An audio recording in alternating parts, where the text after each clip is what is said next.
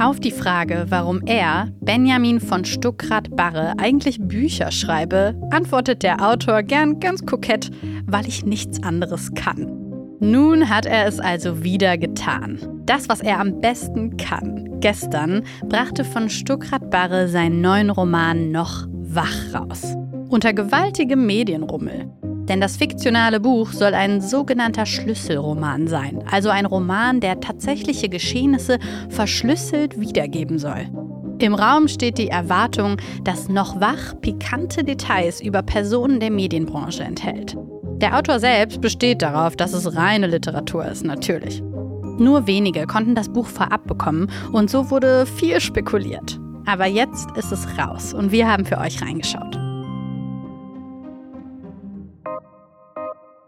Ein DPR-Podcast für Podimo.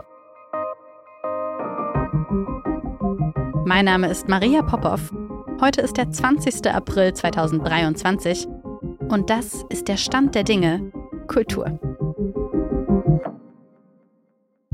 So viel Geheimhaltung um einen Roman habe ich persönlich wirklich noch nie erlebt. Lange Zeit gab es nur eins, den Veröffentlichungstermin. Titel und Inhalt wurden streng geheim gehalten ja, und das war verdächtig.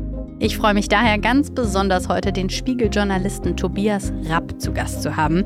Er war nicht nur einer der wenigen, der das Buch vorab lesen konnte, sondern er hat auch gemeinsam mit seiner Spiegelkollegin Isabel Hülsen den Autor Benjamin von Stuckrad-Barre in einem langen Interview über die Hintergründe des Buches ausgefragt.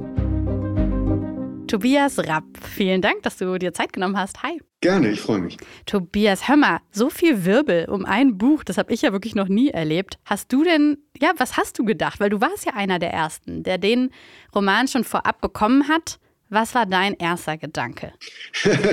also mein erster Gedanke war, was ist mit dem Buch los? äh, weil ich tatsächlich ja schon in meinem Leben viele Rezensionsexemplare bekommen habe, aber noch nie eins, was gesichert war wie ein Staatsgeheimnis. Mhm. Diese Kopie, die der Verlag mir da hat zukommen lassen, die war mit mehreren Codes gesichert. Ich konnte nicht mal einzelne Worte rauskopieren.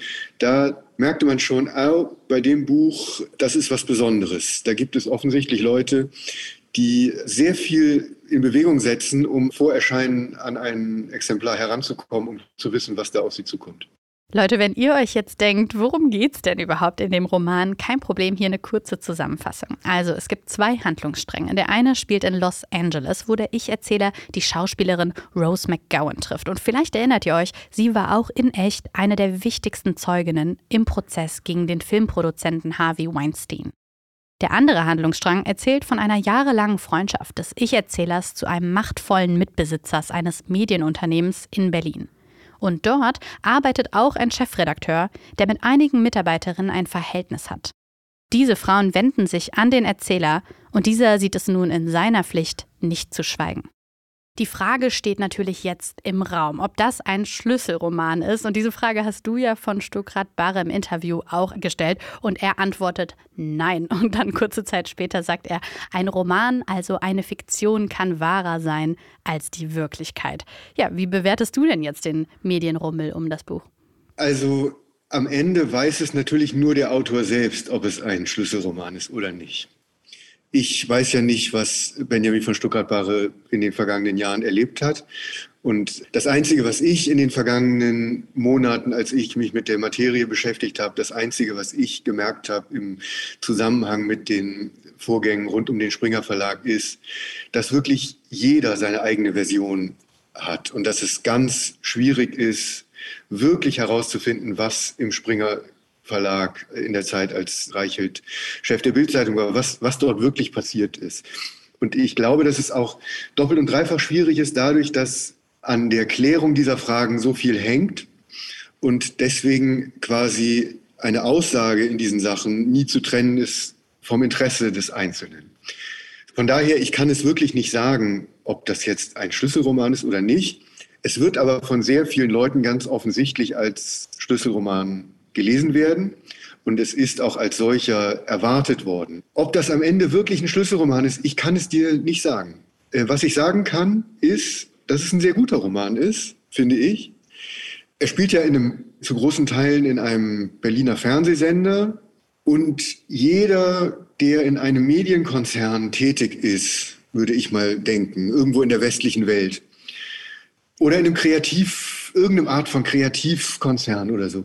Ich glaube, dass die sozialen Beziehungen, die Benjamin von Stuckrad-Barre in dem Roman beschreibt, und die er in diesem Fernsehsender situiert und die Machtverhältnisse und so weiter und so fort. Ich glaube, dass sehr viele Leute was mit anfangen können und dass da sehr viele Leute was finden können, was sie an Situationen erinnert, die sie kennen. Was für einen Eindruck hast du denn von Benjamin von Stuckrad-Barre während des Interviews selber bekommen? War der da eher entspannt oder nervös? Ja, ich habe Benjamin ein paar Mal interviewt über die Jahre. Also ich würde jetzt nicht so weit gehen zu sagen, ich kenne ihn, aber ich glaube, ich kann ihn schon ein bisschen einschätzen. Ich hatte das Gefühl, dass ich es da mit jemandem zu tun habe, der ziemlich genau weiß, was er will. Der Benjamin kam sehr gut vorbereitet ins Gespräch. Das Gespräch ging sehr lange und wir waren danach auch ganz schön platt geredet. Sagen wir so, angesichts des Drucks wäre ich äh, nervöser hm, gewesen als er. Spannend, ja. Was mir nochmal aufgefallen ist und was ich spannend fand, ist, dass von Stuckrad Barre in dem Interview bei dir statt von hinter Männern von vorder Frauen spricht. Was bedeutet das und stärkt der Roman eben diese Rolle von Vorderfrauen? Um ein kleines bisschen einen Hintergrund aufzumachen, der Roman ist ja ein MeToo-Roman. Stuckrad Barre wehrt sich im Interview ein bisschen dagegen was natürlich legitim ist. Kein Autor möchte in eine Schublade gesteckt werden, aber ich glaube, dass es legitim ist, von einem MeToo-Roman zu sprechen. Das ist der Kern der Geschichte, ist sozusagen sexuelle Beziehungen am Arbeitsplatz unter Leuten, die auf, an unterschiedlichen Hierarchieebenen sind. Und die einen haben es einfacher, mit der Macht umzugehen als die anderen. Was Stuttgart-Barre meint mit Hintermännern und Vorderfrauen ist, dass sehr häufig in diesen MeToo-Fällen sich die Männer zum Opfer erklären. Sie sind die Opfer von Intrigen, sie sind das Opfer von äh, Journalisten, die die falschen Sachen schreiben, die irgendwas behaupten. Und selbst die Leute, die ermitteln oder die Dinge versuchen herauszufinden, spielen sich ja manchmal in den Vordergrund. Und dann geht es wieder nur um eine Männergeschichte. Also Person X kämpft gegen Person Y. Und jeder versucht sozusagen eine Hoheit über die Geschichte zu erlangen. Und was Benjamin von Stuttgart-Barre ziemlich wichtig ist in dieser ganzen Sache, ist, dass dieses ganze Männergedöns, oder er nennt das im Interview die Männerranküne, dass das nicht sich schieben sollte vor das eigentliche Problem. Und das eigentliche Problem ist eben, dass da Frauen in den Schatten gestellt werden. Und das nennt er dann eben Vorderfrauen. Anlass des Ganzen ist natürlich, dass er selbst, Stuckrad Barre, mal als Hintermann bezeichnet worden ist, der am Sturz von Reichelt mitbeteiligt gewesen sein soll. So wird es in Springerkreisen kolportiert. Das nimmt Benjamin jetzt so in der Art nicht an, aber es ist trotzdem für Benjamin von Stuckrad-Barre ist das ein schönes Bild, wo quasi das Problem liegt, bei diesen MeToo-Fällen, dass selbst Leute, die im Prinzip mit der Sache der Frauen sympathisieren, über der Verführung eine Heldenrolle spielen zu können, die dann wieder nur in den Hintergrund rücken. Das ist natürlich ein Problem, was Benjamin von Stuttgart-Barre als Autor selber auch hat. Und sein Ich-Erzähler ja auch, das ist ja so spannend. Und sein Ich-Erzähler auch. Ich finde, dass er das im Buch, ohne jetzt zu viel verraten zu wollen, aber dass er das im Buch gut auflöst. Also ihm gelingt es schon ziemlich gut, sich im Rahmen der Möglichkeiten nicht in den Vordergrund zu stellen. Er ist natürlich trotzdem der Autor und er tut auch nicht so, als wäre er nicht der Autor. Und der Ich-Erzähler tut auch nicht so, als wäre er nicht der Ich-Erzähler. Aber es gibt doch Stellen in dem Buch, wo er äh, sozusagen das auf eine sehr überlegte Art und Weise reflektiert. Hm. Außer das Thema Machtmissbrauch, das hier natürlich total groß ist, welche Themen werden sonst im Roman aufgegriffen? Das Thema Machtmissbrauch ist, glaube ich, schon das Zentrum des Buches, der wichtigste Teil. Es gibt noch eine zerbrechende Freundschaft zwischen zwei, dem Erzähler und einem mächtigen Mann, die sehr eng befreundet waren und die sich über verschiedenste Dinge zerstreiten der heißt im Buch Der Freund. Deswegen die Sache mit dem Schlüsselroman. Viele Leute glauben in dieser Figur Züge von äh, dem Springer-Chef Matthias Döpfner äh, zu sehen. Und äh, Stuckrad-Barre und Döpfner waren ja auch mal eng befreundet. Stuckrad-Barre selbst sagt, diese Figur ist ein bisschen komplexer angelegt und ist nicht einfach so ein Abbild. Ich finde das auch glaubwürdig, wie er das uns erklärt hat. Ich finde, dass es aber noch eine Ebene gibt, über die wir im Gespräch mit ihm auch kurz gesprochen haben und die ich nicht unwichtig finde, weil wir es ja hier nicht mit einem Journalisten zu tun haben. Wir haben es mit einem Künstler zu tun, wir haben es mit einem Schriftsteller zu tun. Und der Witz bei dem Buch ist, dass Benjamin von Stuttgart-Barre all diese verschiedenen Sphären, also die Frauen, die Machtmänner, alle diese Leute sucht er quasi in deren Sprache auf. Das Buch ist sehr, sehr, sehr genau, wenn es darum geht, abzubilden, wie reden diese Chefs, wie reden diese Frauen. Und für mich ist das ein ganz eigenes Thema des Buches selber. Wie reden 2023 bestimmte Milieus? Wie verständigen die sich? Und in dieser Art des Sprechens lernt man dann ja auch ganz viel darüber, wo wir eigentlich jetzt sind. Wer sind wir als Gesellschaft?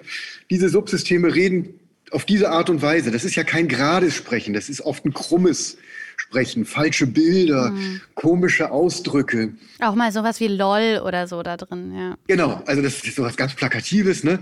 Aber ich finde, dass Benjamin Fischgradbache in der Sprache dieses Buches wirklich zeigt, dass wir es bei diesem Buch mit einem Kunstwerk zu tun haben und nicht einfach mit der Nacherzählung von irgendwas, was er mal erlebt hat. Ja, wie spannend, dass du da direkt drauf gehst, weil natürlich ist der Schreibstil von, von Stuckrad Barre eben auch was Besonderes. Ne? Was zeichnet seine Bücher auch generell aus? Mir fällt es schwer, das Buch so ohne weiteres in, in das Övre von Stuckrad Barre einzusortieren. Ich finde, dass die Sachen doch alle sehr unterschiedlich sind. Bottom line, Benjamin von Stuckrad Barre kann nicht komplett frei erfinden. Ja?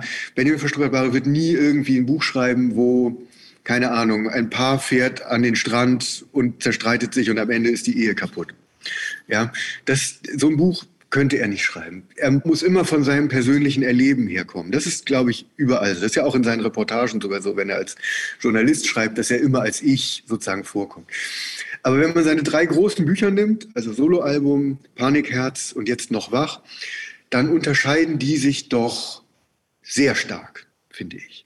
Also bei Soloalbum, ewig her, sein Debütroman, das ist ja ganz eins zu eins sozusagen so ein junger, popbesessener Kerl, der sich aufplustert und so ein Hallo, hier bin ich Roman schreibt. Ganz einfach, ganz geradeaus, so ein Anfang 20-jährigen Buch. Panikherz ist ja ein Buch, was schon sehr viel mehr Ebenen hat. Es geht um die Drogenabhängigkeit des Ich-Erzählers, es geht um die Freundschaft zu Udo Lindenberg, es geht um das Leben in Los Angeles. Aber ich würde immer sagen, Panikherz ist ein autobiografischer Roman. Ich würde aber sagen, dass Noch wach tatsächlich was anderes ist. Natürlich sind da Dinge eingeflossen aus Benjamin von Stuckrad-Barres persönlicher Erfahrung. Er war mit Döpfner befreundet, er hat bei Springer gearbeitet, das ist ja alles bekannt. Er hat Anrufe bekommen von Frauen, die äh, sich an ihn gewendet haben, die problematische Erfahrungen im, im, im Hause Springer erlebt haben. Soweit ist das ja alles bekannt und das bildet, glaube ich, sozusagen den Erfahrungskern, aus dem dieses Buch entstanden ist. Ich würde aber schon noch mal weitergehen und sagen, das Buch ist schon eher so ein Epochengemälde. Ja, also es ist jetzt so ein großes Wort und Stuttgart Barre schreibt ja gar nicht so große Romane. Das, wäre ihm wahrscheinlich peinlich, wenn man, wenn man das sagt. Aber ich finde, dass die eine große Debatte, die alle Länder der westlichen Welt in den vergangenen Jahren beschäftigt hat und die auch die Länder in der westlichen Welt in ihrem Selbstverständnis erschüttert hat. Jede Gesellschaft, ob das die deutsche ist, die französische, die englische, die amerikanische sowieso. Dies MeToo ist ein riesengroßes Thema. Das ist Teil einer, einer Kulturrevolution dass sozusagen Frauen, insbesondere junge Frauen, sich irgendwie nicht mehr damit abfinden wollen, auf eine bestimmte Art behandelt zu werden und dass die sozusagen mit einer Selbstverständlichkeit bestimmte Sprecherpositionen für sich in Anspruch nehmen, die ihnen seit Jahrhunderten vorenthalten worden sind. So.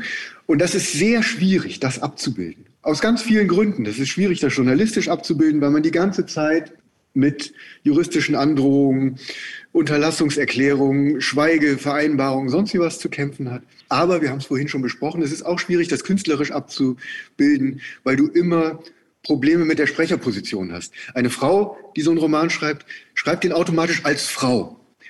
Da kommt sie auch nicht raus. Ja? Da wird im Interview sofort die Frage gestellt, haben Sie einen Roman als Frau geschrieben? Und so ähnlich ist das jetzt auch. Natürlich steht Benjamin von Stuttgart-Barre vor der Frage, okay, du hast einen MeToo-Roman geschrieben als 48-jähriger Mann.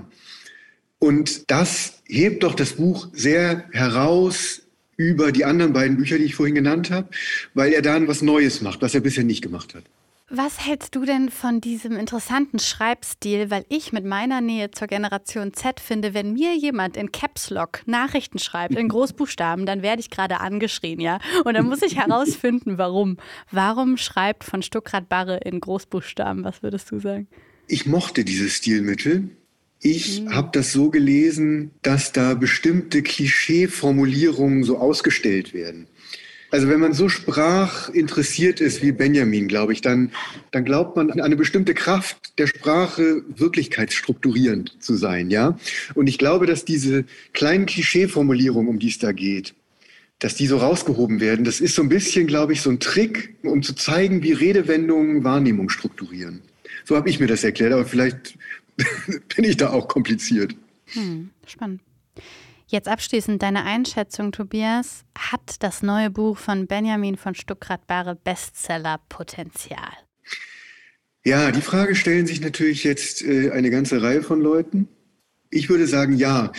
Und zwar aus zwei Gründen. Zum einen, wenn du so einen Hype hast, wie dieses Buch, dann landest du automatisch auf Platz 1 der Amazon-Bestsellerliste. Das konnte man ja heute Morgen schon sehen. Also kurzfristig trägt so ein Hype, so ein Buch erstmal ziemlich weit.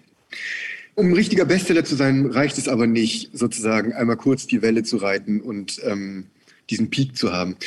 Ich glaube, dass das Buch schon ein bestimmtes Moment einfängt, eine bestimmte sozusagen Teil ist einer, einer größeren gesellschaftlichen Debatte ist und dass das das schon noch weiter tragen kann. Ich glaube, dass die Fragen von MeToo, wie ist es mit Machtstrukturen am Arbeitsplatz, Männern und Frauen, Einvernehmlichkeit, äh, Ausbeutung, wo fängt das an, wo hört das auf? Äh, Benjamin sagt in unserem Interview diesen schönen Satz, Macht korrumpiert alle, auch die, die sie nicht haben. Und ich glaube, dass da eine Menge Wahrheit drin steckt. Und gerade die MeToo-Fälle werden dadurch so wahnsinnig kompliziert. Und sich darüber zu verständigen, ist, glaube ich, ein großer Wunsch von sehr vielen Leuten. Und ich glaube, dass das was ist, was dieses Buch schon noch weit übers Jahr tragen kann. Vielen Dank, Tobias Rapp, für deine Zeit. Gerne. Schaltet auf jeden Fall auch morgen wieder bei Stand der Dinge ein. Da geht es um erneuerbare Energien und Atomkraft. Um das nicht zu verpassen, folgt diesem Podcast. Hinterlasst gerne auch eine Bewertung und abonniert unseren Instagram-Kanal. Stand der Dinge ist eine DPA-Podcast-Produktion für Podimo. Executive Producer DPA David Krause. Executive Producer Podimo Judith Trost. Produktmanagement Dorothee Barth. Marketing Podimo Laura Schmidt. Redaktion Martin Romanzik, Anne Krüger und Lena Lachnit. Musik Marvin McMahon. Produktionslied Sebastian Dressel. On-Set-Produktion Jill Bayton. Visual Producer Daniel McMahon. Mein Name ist Maria Popov.